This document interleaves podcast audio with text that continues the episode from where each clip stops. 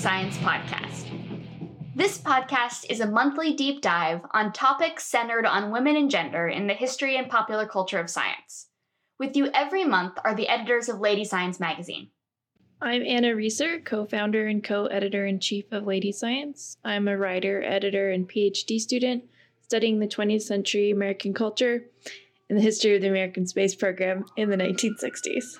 I'm Leila McNeill, the other founder and editor in chief of Lady Science. I'm a historian of science and freelance writer with words in various places on the internet. I'm currently a regular writer on women in the history of science at SmithsonianMag.com. And I'm Rebecca Ortenberg, Lady Science's managing editor.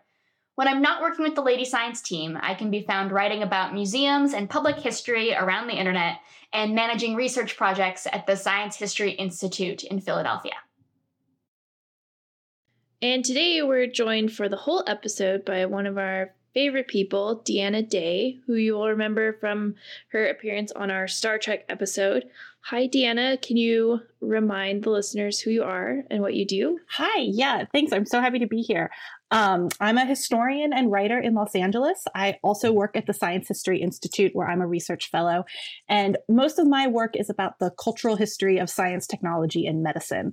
Um, and I'm starting to write a lot about pop culture, which I really enjoy. So thanks for having me. So, before we dive into the episode, I want to tell you all about our April Shareathon that is already underway on Twitter. We're happy to have a community of engaged readers and listeners like you, and we need your help to make our community grow. All month, we're asking you to share, retweet, quote tweet, and tag our essays, blog posts, and podcast episodes on Twitter. We're also asking you to engage with both new and old material. We have three years of work for readers to dive into on our blog and issue archive page. As a thank you, we will reward anybody who tweets about Lady Science material at least 15 times during the month with one of our Burning Bra enamel pins. Again, you can retweet, quote tweet, or write your own tweet as long as you are connecting your circle of friends and colleagues to our material. Later this year, we'll also be holding a pledgeathon to get groups of readers and listeners to become monthly Lady Science patrons. And we'll have more updates for you on the pledgeathon in next month's episode, so stay tuned. You all are the reason that Lady Science has been able to keep going for three years.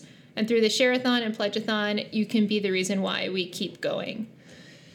And one last thing I want to say before we get going on the episode is that if you have not yet checked out the Female Pain Memoir series that we've been running on our website blog, ladyscience.com slash blog, please do. Since the beginning of March, we have been publishing one memoir a week, each of which illustrates a different way that women's pain is dismissed and undervalued by the medical system. So get thee to a reading device if you have not yet checked out the series, and if you want to get in on the Shareathon before April is over, tweet about the series and share your thoughts with us. Just don't forget to tag our handle at LadyXScience when you do. So today we're going to switch up our usual format. We're doing more of like a mailbag episode. We've been asking Lady Science readers for suggestions of bonkers things that men have earnestly believed about women's bodies uh, from antiquity all the way to the present. So we will put links to all of the sources in the show notes so you can check out some of these things for yourself. And just a preemptive thank you to everyone who sent stuff in. And so, in planning out this episode and going through all the submissions, we realized pretty early on that uh, most of the strange myths about women's bodies that we'll cover today all sort of stem from one idea uh, from the ancient world this notion of the wandering womb. Um, so, uh, Benjamin Andrew on Twitter sent us this, and they reference a Wired article called uh, Fantastically Wrong The Theory of the Wandering Wombs That Drove Women to Madness,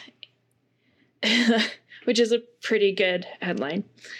Um, and the, the basic idea, which uh, of course comes to us like all good things from the ancient Greeks, that was meant to be sarcastic. in, yeah, in case I didn't transfer. uh, is that the the womb, the uterus, moves about freely inside the body, and that causes, I'm, I'm sure you can imagine, all kinds of horrible per- perturbations. the Greeks thought of it um, as an animal within the animal because it had its own motions, its own predilections, sort of independent of the woman herself. And the wandering room was this, the wandering womb was the source of many illnesses and conditions that obviously could only befall women. Um, and the womb sort of roaming about, banging around inside of you, running into your spleen, whatever, that causes all kinds of ailments. I kind of picture like a ghost, like a, a ghost inside, just like popping up to different organs and going boo. I mean, that's way cooler. Like a ghost, a oh. ghost womb, wandering ghost womb. I like it. Just haunting the inside of your body, or like a little homunculus, just like running around, wreaking havoc. yep, yep. I just imagined it like um like a mandrake from Harry Potter. Like that's what it looks like to me. It's just like shrieking and like punching your organs. That's what your uterus does. Well, that's what mine does once a month. I well, was gonna yeah, say you're feelings for that joke. a little too close. so obviously, there were ways to combat this wily, wandering womb that screamed and scared all your organs. Uh, one of them involved coaxing the womb back into its proper place by uh, wafting certain smells at it. And the ancient physician um, Aretaeus, I think is how you pronounce his name, um, wrote about the wrote about the womb in this way and said, "quote The womb delights in fragrant smells and advances towards them, and it has an aversion to fetid smells and flees from them." End quote. So I assume, I mean, I guess the womb is like the rest of us, likes things that smell good and doesn't like things that don't smell good. But the best way to keep the womb in place, uh, you will not be surprised, and this will be a theme that'll come up a few times today, uh, is that uh, if you got pregnant um, and remain pregnant as much as possible by having regular sex, uh, then your womb would be okay. I guess if it had a baby in it, it would stay in one place. Well, because it would anchor it down. There you go. It's heavy, and yeah, sure. So it can't just wander about. I mean, that makes sense. I mean, right. I mean, if you're I mean, already deciding within this context, it yeah. makes sense. oh, this piece of, of, the this piece of the story it always reminds me of um, the way that the way that uh, physicians have talked about women's bodies as like factories and how women's bodies are like literally reproductive factories that produce babies and that's like their primary function. So this like idea that if a woman is uh growing a child that she is fulfilling her productive capacity and if she isn't things are going to all go to hell because she's not doing what she's supposed to do um it is like this weird metaphorical justification for forcing women to just be pregnant all the time. And that the the not pregnant body is uh, pathologized. Like the condition of not being pregnant is actually what makes you ill. It's uh, and so you should strive to be pregnant as much as possible so that you don't suffer any of the symptoms of not being pregnant. Not that you know doesn't account for any of the symptoms of being pregnant, which is a whole other thing right. that you know we don't talk about. But yeah, and another thing that this idea does that you know the cure for wandering wombs is sex with the the result of being pregnant and reproduction. That those two things for women of having sex and reproduction are linked and that if a woman is having sex to not get pregnant is also pathologized and also deviancy. Um, and those are things that when a little later, we're going to talk about birth control and how those ideas are still present in conversations about birth control um, and what women have the right to do with their bodies and what they don't have the right to do. So this isn't like some sort of sex positive, you know, prescription for the wandering womb. I mean, it's sex positive for like um, the dude. Yeah, the husbands, I guess. And I know I was thinking about this. I definitely was told by a teacher in high school that women's bodies weren't made to menstruate every month. Like that it was a natural thing for a woman's body to be pregnant a lot. And if you weren't pregnant and you menstruated more than you were like supposed to, then you would get sick. and I don't, I'm just like, I, I like this idea that you have a, a certain like set number of uh, menstruating slots that you like, and once you use them all up, you better get pregnant or you're gonna get sick. Like, uh, so uh, the wandering womb is basically the foundational myth on which most of the stuff we'll discuss today is built, and it is seen as a fundamental weakness of the female anatomy, and it ensures that most illnesses that women experience can be attributed to just the construction of their bodies rather than external forces.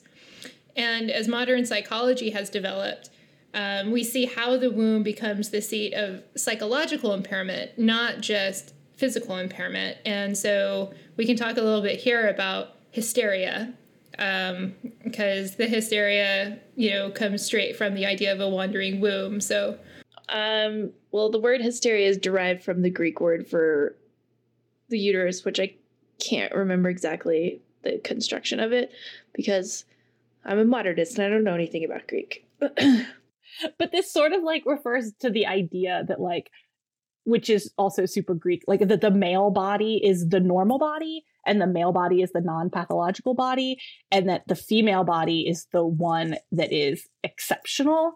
And it is that exceptional womb that causes, right, like all the all the trouble. And I think you guys can correct me if I'm wrong because I just said I'm a modernist. I don't know anything about the Greeks, but hysteria in like Greek, like in like Hippocratic medicine, and I think even in like later ancient medicine, like Galen and stuff, hysteria is like a physical condition, and it is like your womb is bouncing into your spleen and like causing all of these physical ailments. But I believe it's like it becomes closer to what we associate like the colloquial hysteria, hysterics, just being like crazy, quote unquote crazy. Um, that that sort of evolves like with psychological thinking, right? From a physical to like a more psychological. Yeah. And I think it also co develops with like theories of hormones and the idea that like women have hormonal cycles and men don't, which is not true, but is a really powerful idea that persists. Um, and kind of grows up with this idea that, oh, well, it's these crazy hormones that are making women um, hysterical. It becomes like the same the same idea, but with a a updated undercarriage of scientific justification. Sure, instead of humors. Right. And hysteria hysteria became a way to dismiss women's physiological pain and physiological symptoms. So this is something that um, Abby Norman talked about in her book Ask Me About My Uterus. Um, that the pain series that I was talking about earlier is on our blog um, her book inspired doing the series. But one of the things that she talks about in her book is the a lot of the historical roots of um, hysteria and how hysteria became a way to dismiss women's actual physiological and physical pain. They obviously couldn't be hurting that bad, so it must be emotions, it must be psychological, it must be mental. And that's how one of the ways that physical ailments and physio and psychological ailments became linked. And so you can't you can't trust women's own like account of their pain because they're prone to hysteria, which means like exaggerating things, right? That's kind of okay. Yeah. So I mean, there's a lot of different ways that um, hysteria entered into some sort of a physical diagnosis, or you know. So you're telling me that this hysteria concept is not uh not really all that sort of ontologically stable in that it doesn't seem to refer to the same thing twice uh, ever and that it covers all aspects of um, what could you know what's wrong with women and it's just this catch-all term that doesn't actually mean anything. Is that what you're saying? yeah, yeah, yeah. There's Okay. there's Just one checking. point where like um Ab- Abby talks a lot about how with her personal encounters with doctors that they have been like oh you're not really in pain you're just anxious or and she's like i'm, I'm anxious because i'm sick i'm anxious because i'm in pain the other way around. Uh-huh. also matters i feel like that even in like in like modern colloquial use of the word hysteria or hysterical uh even yeah in non-medical contexts it still is like very female coded um, which i feel like a lot of people are finally catching on to um, at least like in the feminist writing universe plenty of people still don't understand it um, but it is interesting how yeah the one while it doesn't seem to mean any one thing in particular it always has to do with women and women doing things that men don't want them to do. And everything else is optional. Or expressing just like any sort of anger or displeasure or anything that isn't typically a feminine quality you know suddenly a woman is in hysterics. Like the, th- the four of us are hysterical right now. Like this is out of control. Always. it's a really useful um, idea if you are sort of committed to not taking care of women too right? That like if you can ascribe anything that's wrong to something like hysteria that's tied to like female anatomy then you can just say like well this is just how you can expect your life to be because you have these particular parts. And there's nothing we as doctors can do about that.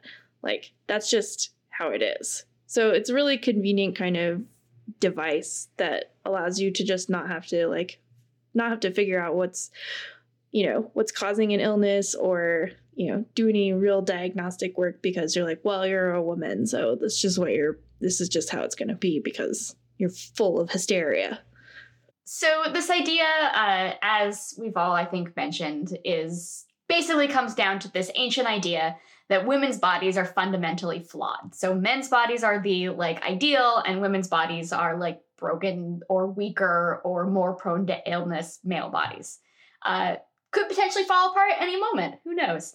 Uh, so jumping forward from um, the Greeks and Romans a little bit, uh, let's just talk about how we've already been talking about how these uh, ideas have persisted. Um, and one of the ways they've persisted in um, going into sort of the early modern period uh, comes from a piece that uh, Helen King sent us. Um, that's about a disease that uh, people in the early modern period thought that you could only get if you were a virgin. Uh, so now we're talking about virginity and how that's also problematic, I guess, for ladies. And you guessed it, that disease could be very easily cured if you had sex. Uh, so, one of the interesting things about Helen's piece is that it mentions that the disease could recur um, if women had sex but didn't have children. And that was called green sickness. And again, um, you see that the idea here is that if um, a woman doesn't have children, um, if she isn't pregnant, and even if she's having sex, but if it doesn't produce children, there's something wrong with her. Uh, which is the what that makes me think of is I have definitely had both doctors and friends say things like, "Oh, well, my migraines got cured when I had a baby." or my acne got cured when I had a baby. and it's like, uh, is that advice for me for how to cure my migraines and my acne? because one, it doesn't really seem medically sound, and also then I'm gonna have to have a baby. but your skin's gonna look great all the money you were spending on clay masks you can now spend it on diapers i guess you're not gonna need those yeah, and there's um, a myth that actual doctors who have gone through medical school that have doctor in front of their names um, have pushed the myth that have be, becoming pregnant will um, cure your endometriosis. Jesus. Um, That's a really bad one. That is it's really dangerous it's to really, be pregnant. It's really dangerous. Um, it could be really dangerous to be pregnant with endometriosis. Um, you could have miscarriages, um, and also sex is really painful for people with endometriosis. So you're not only like you know kind of pushing this idea of a dangerous now pregnancy, but also like going through really awful pain to have a baby. Like a, it, yeah. So I am definitely, as someone with endometriosis, have heard that and I've just been like, so I'm here because the problem is I'm in pain. what you're saying I should do is a lot of way more painful things. I don't know that I don't know that I trust this advice. Um, but yeah, no, they say it will it will like uh restart or like reboot your reproductive system, which is like so bananas. I don't even know how to begin to address have the you tried turning it off and turning it back on? Basically, like the biological equivalent of like unplugging it and plugging it back in. wow.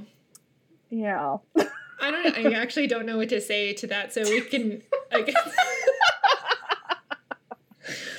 I was just gonna bring up. Um, I don't know if I've ever seen like a depiction of, like specifically green sickness in popular culture, but the like um, newly married like uh, royal woman or noble woman who can't get pregnant and suffers all kinds of social strictures, um, and whose life is basically uh, completely ruled by this you know the need for her to like produce an heir immediately it just makes me think about that too that like not only is there like uh all of this social pressure um to have babies in various time periods but i'm thinking of like the early modern period in particular if you're talking about like noble or like patrician women um but like now also you're just going to be like ill like until you do. So, and also, I'm sure that really makes people feel like having sex too, is like being sick all the time.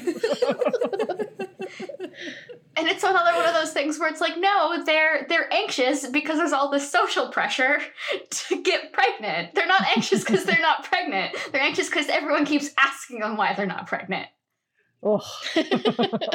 yeah, and there's like there's like a um like a chambermaid like looking at your sheets all the time and just like it's a lot of stuff going on um, so a lot of the examples that we've looked at so far have been ancient and early modern examples that can be easy to dismiss as just like bonkers old-timey nonsense um, it's not just the pre-modern early modern, ancient period people that were doing this. Um, so let's jump a little bit further into the 19th century um, and move a little bit closer to our time. Edward Hammond Clarke's Sex in Education or A Fair Chance for Girls, which is a treatise on education written by a physician in 1873, uh, which argues that men and women cannot undergo the same kind of schooling because schooling designed for men would literally injure women because they're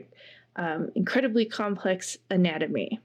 Um, that's the basic, you know, gist of the argument. And this was sent to us by Deborah Levine. Thank you for sending this in. Um, so I'm quoting from from Clarke here. He says that quote the fact that women have often equaled and sometimes excelled men in physical labor, intellectual effort, and lofty heroism is sufficient proof that women have muscle, mind, and soul as well as man. Uh, but it is no proof that they have had or should have the same kind of training, nor is it any proof that they are destined for the same career as men.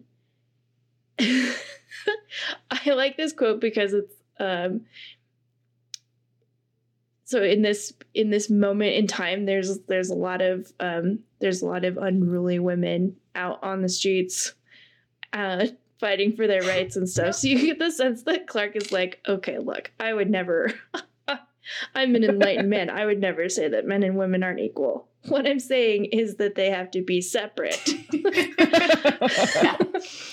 Well, and I like the uh the in the title or a fair chance for girls. So he's like even framing this in such a way as like that this is this is for the ladies. I just I just want the best for them. If this is just nature, this is just science.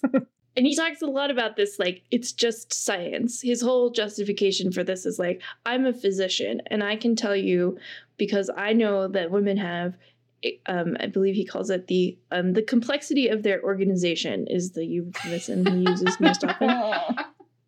that, that because they have such complex anatomy, um, they just can't be educated in the same way as men because it will it will hurt their their extra bits. that womb and, might bang into their brain and like dislodge something. yeah, it's complex because you never know where that thing's gonna pop yeah, up. Exactly, it's a problem. it's like a gopher. so, so, because because women have such um, complex anatomy, um, like sure they are totally like they could go to a boys' school intellectually. They could do that. Women have the ability to do that. But if she did, she would be subjected to numerous health problems um, like neuralgia, uterine disease, uh, hysteria, our old friend, um, other derangements of the nervous system if she follows the same method that um, boys are trained in. And this is in part because um, when girls are in school is when they're in their sort of adolescent stage. Yes, okay. They're in their sort of adolescent stage when all their complex anatomy is developing and becoming um, complex. And so if they are uh, schooled as rigorously as boys or whatever, then their ovaries like won't switch on, is basically what he says. So he says, There have been instances, and I have seen such, uh huh, sure you have, of females in whom the special mechanism we are speaking of remained germinal, undeveloped. It seemed to have been aborted. They graduated from school or college excellent scholars, but with undeveloped ovaries. Later they married and were sterile. It's very dramatic. Like this is definitely the worst thing that could possibly happen to a woman. Yeah, and you know, I I also doubt that he has ever quote I have seen such mm-hmm. circumstances or no. I doubt he's ever actually seen a woman's body. well what i love about this quote is like the like the breathlessness of like oh a woman can be educated but then she will sacrifice her fertility as if no woman alive would ever think that that was a trade worth making. like whether or not like it's totally bogus that this would ever happen, but the fact that he seems to think that like no woman would ever choose to be educated if it meant she couldn't have children. Yeah, it's like, like, he doesn't even need to like lay that out or make an argument for that because that is a foregone conclusion. Obviously, obviously, uh, you just got to make the argument about why education would cause that. This understanding of the uterus as a central vulnerability for the female body manifests in other ways in the 19th century um, and reflects some of the changes in the world um, of the Victorians that they experienced at the hands of new technology. Uh, Asia Tolman sent us a great piece about how it was believed by some in the 19th century that the high speed of train travel had the potential to dislodge a woman's uterus, which was not designed to travel at such high speeds. Like other forms of transport, notable the much more ubiquitous bicycle. These myths about the weakness of women's bodies were a way to curb their mobility and their participation in public life. And in the article that she sent, it's from Mental Floss, um, also discusses there how there was this uproar about women driving cars as well. Um, it wasn't just the speed issue of a woman uterus traveling at a high speed in a car, as high speed you could have in like the 19th century, um, but also that women shouldn't be driving because they're prone to bouts of hysteria, that they would go hysterical behind the wheel and cause car accidents. so many things. So, I mean, this is basically just like all of these things are revolving around new technologies. And so, what these things essentially do is disenfranchise women from participating in, quote, modern life. Yeah, and it's a way of of like medicalizing these fears of having women in public spaces like uh when people when men wrote about the danger of having women on bicycles, like they were also would say things like, "Oh, but a woman on a bicycle will be so distracting for male drivers," or like women on trains will be like invitations to bad behavior. But like all of these like weird fears about having women in public space become medicalized and then put on women and on their bodies and like make them responsible for the like for having to be uh, removed from public life. Like oh well it's your fault because your body just can't handle it. And not like men are ridiculous and don't know how to act. Yeah. And and like it it matters that all of this this technology like yeah say women are and and wealthier women and more white women are spending time in public space and taking up space in public space more and more often. And there are places for women women can go to department stores and women can get like something like white collar jobs and uh go on go out and like all the suffragettes are talking about how they should ride bicycles and all of these things are terrifying to men and so yeah as you're saying deanna they have to come up with all of these medicalized reasons why uh, women shouldn't be using the technology that helps with them occupying all of these public spaces. Yeah, I mean, you could be a liberated woman and you could vote and you could uh, take the train to a different part of the country, but your uterus will literally fall out. and so, you know, we can't be held responsible if that happens. So it's probably better if you just stay inside. Exactly. You don't want to subject other train goers to that kind of gore, do you? but yes, these are the Victorians. And as we all know, the Victorians were crazy. Uh, so that means we don't have to worry about like the 20th century, right? We're gonna get out of the Victorians, we're gonna get out of like the Edwardian period, and everyone's gonna figure things out, right? No, oh. of course not. Of course yeah. not. We're gonna move straight through the 20th century and uh, even a little bit into the 21st century because these things never die. So, in the United States, women have always served in the military in various capacities, especially as nurses, but also as different kinds uh, in different kinds of combat and logistics roles. But as a society, we're still pretty uncomfortable with the idea of women as soldiers. On this topic, uh, Helen Gurley sent us a 2006 article that was called Military Women Can Hack It. It detailed some old ideas about women's bodies that have been used to make public policy decisions about women in the military that have been debunked by recent scientific studies. Uh, so, for example, it talks about the idea that a that certain kinds of high impact exercise are more dangerous for women than for men because it could harm their reproductive system, uh, again, the womb might get dislodged. Um, so things it, things like that are what these studies are debunking. Um, and the article notes that science has shown, quote, that human physiology is more consistent than would be suggested by social embellishments and exaggerations. End quote. Guys, this article is from 2006. It's from the 21st century. Scientists still need to clarify these things. and I think that's really what we've been driving at, you know, throughout this episode. Uh, when women's bodies are concerned, we don't really care about what science and medicine thinks, because uh, a good story about women just can't hack it is more interesting.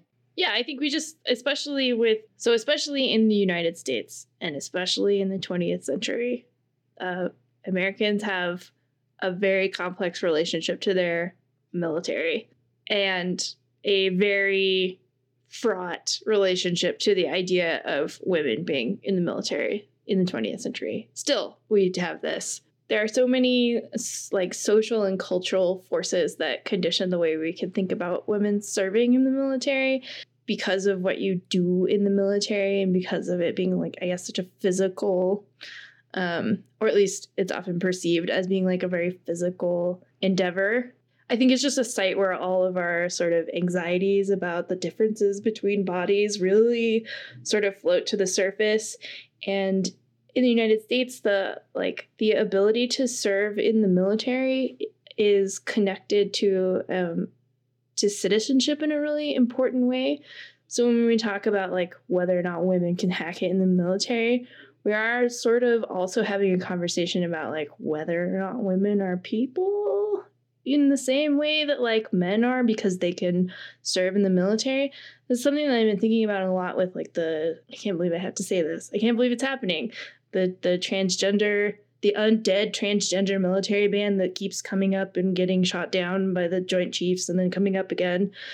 Um, like that idea of like citizenship and who can who can hack it in the military is really important. And it's like it's a problem for women but also for um, basically anybody who isn't like straight dudes. Yeah and it, it signals like who gets to participate in our military are those who you know get to participate in patriotism um, and who gets the honor of being a patriot and who gets the honor of being a hero.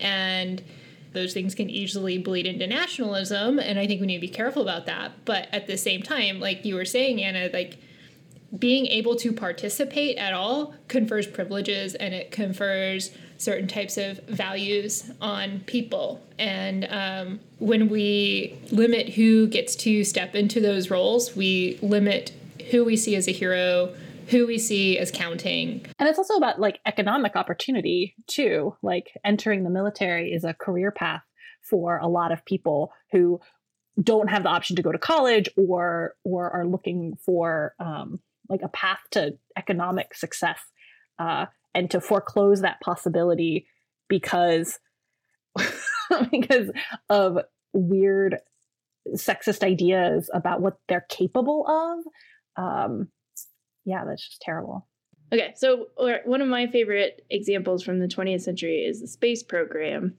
of course um, and so because women um, were not really seriously considered as astronaut candidates until the late 1970s. Um, there was not that much research about um, women within the discipline of aerospace medicine. So, whatever they had found out about um, what men could tolerate uh, in terms of going to space, there was hardly any information about women. So, when women did join the astronaut corps, there was a lot of uh, kerfluffle about figuring out what was going to happen if you put a lady body in space because they didn't have any data on this. So uh, Amy Foster has a really great book called Integrating Women into the Astronaut Corps, and she talks about, uh, in particular, one of the things I like that she talks about is um, how for the flight surgeons, menstruation was just like it was a problem that had to be solved, and it was very pressing. Um, you get the impression reading a lot of these like oral histories that she did with women astronauts that it was not pressing for them, mostly because they were like grown adult women who had been successfully menstruating for you know a few decades at this point like it did not seem like an issue to them but for the male flight surgeons it was an issue um, so i like this quote um, astronaut uh, Rhea Seddon is talking to uh, amy foster and giving her this history of how all this went down when she became an astronaut. She said um, quote Seddon recalled uh, we got together with all the flight surgeons and they said, okay, no one knows, but menstrual flow may go retrograde and come out your tubes and into your abdomen, and you may have an acute abdomen in space. And what would we do? End quote. so I'll just let that sink in. And like, I don't know what tubes he's talking about. But because no one had ever had a period in space, like whatever. They're like they're flight surgeons, they're engineers, you know, they're gonna like think this through. Um, they were like, we're just gonna have to try it. And I guess if you have an acute abdomen in space, that's what happens. we'll send you some Motrin. I don't know what the plan was really. So, but they, um, the flight surgeons had the engineers pack a hundred. 100 tampons or pads, depending on their preference, for women astronauts for for a two week mission, like top, like maximum two weeks. I think it's like a week and then like another week if they miss their like reentry window. So a hunt. And that would that would even be too much if you menstruated the full two weeks. Yeah, like, you still wouldn't make it through that whole round. Yeah, um, Um, and so um, this is a um, quote from um, another article in Popular Science about the like history of menstruating in space. The engineers asked Sally Ride. uh, they said, "quote Is 100 the right number?" They asked her. No, she said that would not be the right number. and I hope she said it just like super dead. Yeah. Like yeah, nope, that is incorrect. and didn't offer any additional information. Just like made them at the Yeah, very least no. like ask. A hundred tampons. Oh man. Have you ever met a human woman? no, again, I don't think so. I, Well, that was a thing in the book. Um, Amy Foster describes how the women astronauts were like bamboozled by these engineers who had to get out like who had to use like a model of like the female body to design like a urine capture device like they didn't they had they had no idea what was you know down there. And the women astronauts are like are you guys you're all married like two women. What are you doing? You probably have kids who are in need of their own urine capture devices, correct? Uh, so another uh, more contemporary example, um, and this comes from our current century, was suggested by Lady Science editor Sam Muka, and this comes from the world of sports. Until 2014, women were barred from Olympic ski jumping in part because of the persistent myth of the quote, following uterus. The International Ski Confederation president, Gianfranco Kasper, said in 2005 that ski jumping was inappropriate for women. Quote, don't forget, it's like jumping down from, eh, let's say, about two meters on the ground about a thousand times a year, which seems to not be appropriate for ladies from a medical point of view. End quote. Then he doubled down on this again in 2010 when he told ESPN that the uterus could burst upon landing a jump.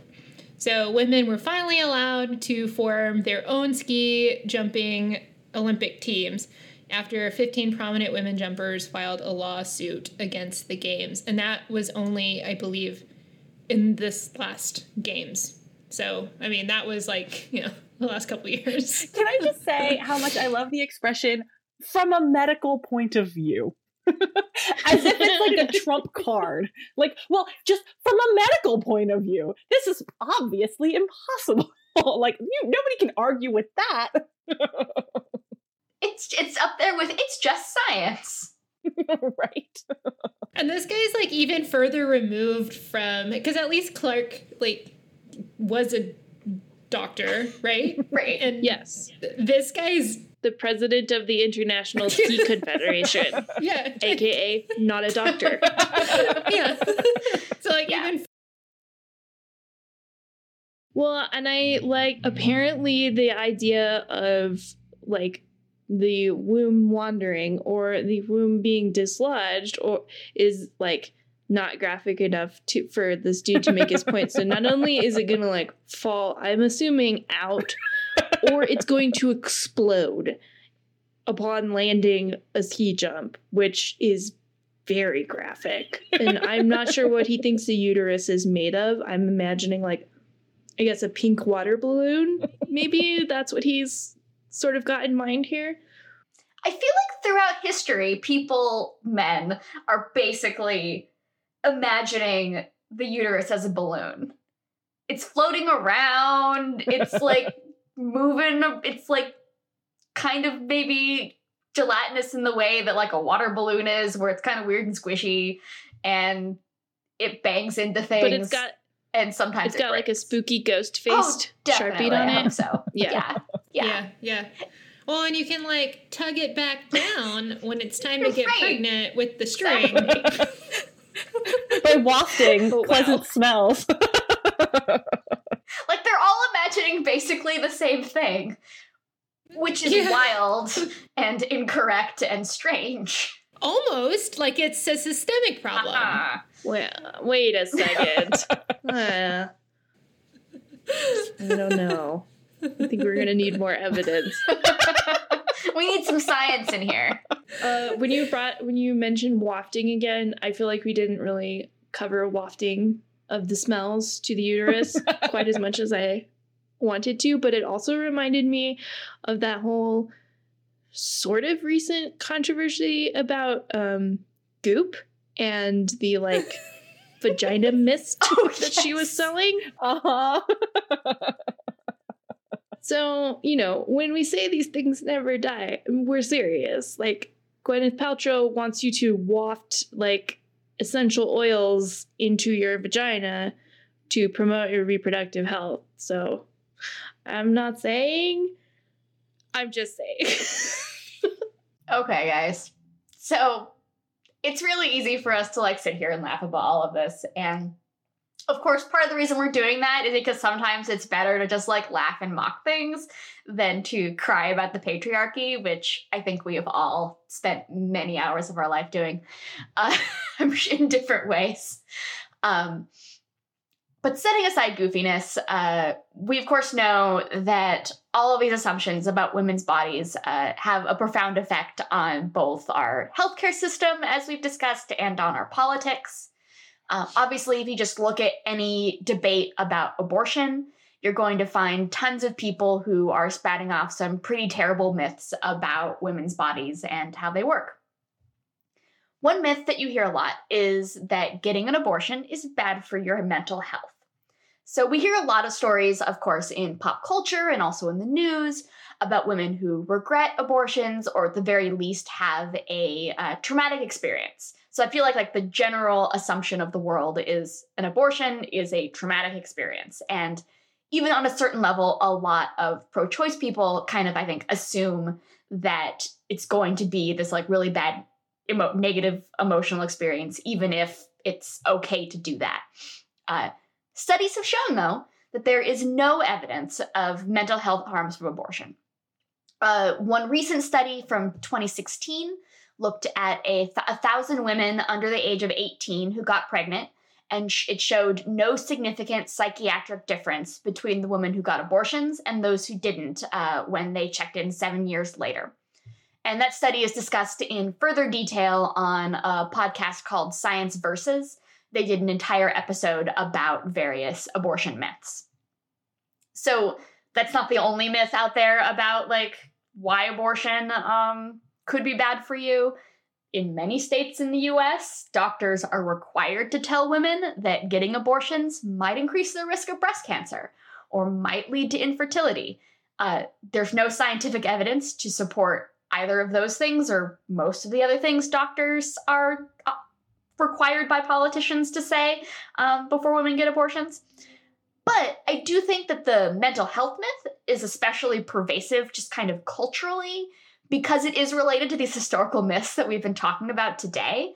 Um, so many of these, one way or another, saying that, women might go crazy uh, if they make the wrong reproductive choices. And this idea of linking poor mental health and abortions is really doing the same thing. Right. And it's not like the same people who make those claims and try to scare women into having a child is that these aren't the people that are also like advocating for better mental health care. Oh, yeah, no, of or you know anything like that. So there's they don't actually care about your mental health. These are those forced birth advocates that will use any tactic to make women carry a child to term. Um, there was um, this last episode of Last Week Tonight with John Oliver. He did a full segment on crisis pregnancy centers, and he looked at their like playbook that people will tell um, pregnant women who come in looking for abortion. Um, and one of those things, like all of the things that you said, Rebecca, but also this one is bonkers and terrifying. That if you get an abortion later in life, you will find like fingers and other appendages like in the heart, in your heart, and in your lungs. And yeah, so uh, relying on that myth that pro lifers and forced birth people push is that abortion is gruesome and the way that they do it is just by mutilating babies inside of you and then ripping them out. Um, and these, when you make room for one myth, you make room for all the myths. Like, especially with like these types of people that will pretty much say anything to force women to give birth. And when you have like a systemic attack on education, so that like women and girls, like they don't know how their bodies work and it just like leaves this vacuum for terrible actors to to fill with this kind of heinous disinformation. Oh god, that's awful the woman that I studied for my uh, master's thesis, she was a German physician and she left Germany to study medicine, got her degree, came back, um, and dedicated her career to writing popular medical texts for women and children. And one of her things was she's writing these specifically for women so that they don't have to go see male physicians. That male physicians brutalized women, they didn't care about them, they uh, preyed on specifically poor homeless women. And so her whole thing was teaching like actually laying out female anatomy so that they knew if they did go see a male physician that if they were being taken or if they were being taken advantage of or lied to and that they could subsequently take care of themselves if they had to and like when you have like you were saying deanna systemic attacks on education and this misinformation coming at you from all of these different sides, it's like, well, those 19th century women were onto something. And like it matters that even, you know, the the doctors that would never say things like crisis pregnancy center people do and probably are pro-choice and like think that they're the good guys still will have a little bit of like lol ladies bodies are complicated and weird adds to all of this. And and the fact that uh there are yeah there's there's this just like this general idea that we don't know a lot about women's bodies because they're more complicated. Too bad about that. We'll just like guess how things work that then leads to opportunity for people to fill the gaps in really terrible ways yeah, and there's I mean, there's also like maybe this idea that that women's bodies are fundamentally unknowable in a way that that like props the door open for that kind of thing permanently, you know? And it's a, it's a thing that I mean, it's not just like what your doctor says to you in the real world. I mean, it's it's all over popular culture. It's sort of like baked into our everyday experience of the world that like um, if you have a like if you have a uterus your body is like fundamentally unknowable and unstable and like profoundly flawed in a way that you can never escape. I just when i was just thinking about um i'm trying man i'm trying to lighten it up a little bit but i was thinking about um I don't know if you guys are. I know Leila is, but I don't know if you guys are West Wing fans. But uh, oh yes, when, yeah, when um, uh, like anything that has to do with uh with uh Andy getting pregnant or having babies, like Toby just can't. He can't understand it. He can't handle it. He's just like. I think he said something to the effect of like, like I don't know how you live with these bodies. Yeah, I think that, that is the line. yeah. Yeah, and she's like, I don't know, you guys never seem to mind. And he like can't deal with like the um like the gel goo they put on her on her belly to do an ultrasound. He's just like super weirded out by all of it. Like it's this like profound mystery that like there's no way he could ever understand. And like it's harmless in that context because you know, it's Toby and that's part of his character, but I think in a larger context, like this is just something that we assume to be true about women's bodies that like they're just whew, man, that's whew, there's a lot going on there. Who knows? That's a lot. And that's by design as well, because modern medicine has made it so that we keep thinking women's bodies are unknowable. Yep. Like it wasn't until 1993 that women were federally mandated to be included in in uh, clinical trials. So, you know, and along with uh, people of color as well, because they also were being left out of clinical trials. And so the, that women's bodies continue to seem mysterious, the medical establishment has made that possible still. Yeah. And that's and that's why it, you know, it matters that we sit here and mockingly roll out all of the like stupid things that the Greeks thought or the early modern people thought or the Victorians thought because we haven't escaped this shit. And knowing that it can the ways in which it's kind of shifted form over like millennia and continued to have like such a hold over our society is just vitally important if we're if we're ever going to get over it. Uh, well, I guess we can put a pin in this conversation today. Um, Deanna, thanks for hosting with us today. We hope that you'll do it again because this was fun. Thank you. And listeners, if you liked our episode today, leave us a rating and a review on Apple Podcasts so that new listeners can find us. If you have questions about any of the segments today, tweet us at, at LadyXScience or hashtag LadySciPod. For show notes, episode transcripts, to sign up for our monthly newsletter, read monthly issues, pitch us an idea, and more, visit ladyscience.com. And we are an independent magazine, so we depend on the support from our readers and listeners. You can support us through a monthly donation with Patreon or through one-time donations. Just visit ladyscience.com/donate. And until next time, you can find us on Facebook at, at Lady Science Mag and on Twitter at, at LadyXScience. And don't forget that our Twitter Shareathon runs through the end of April.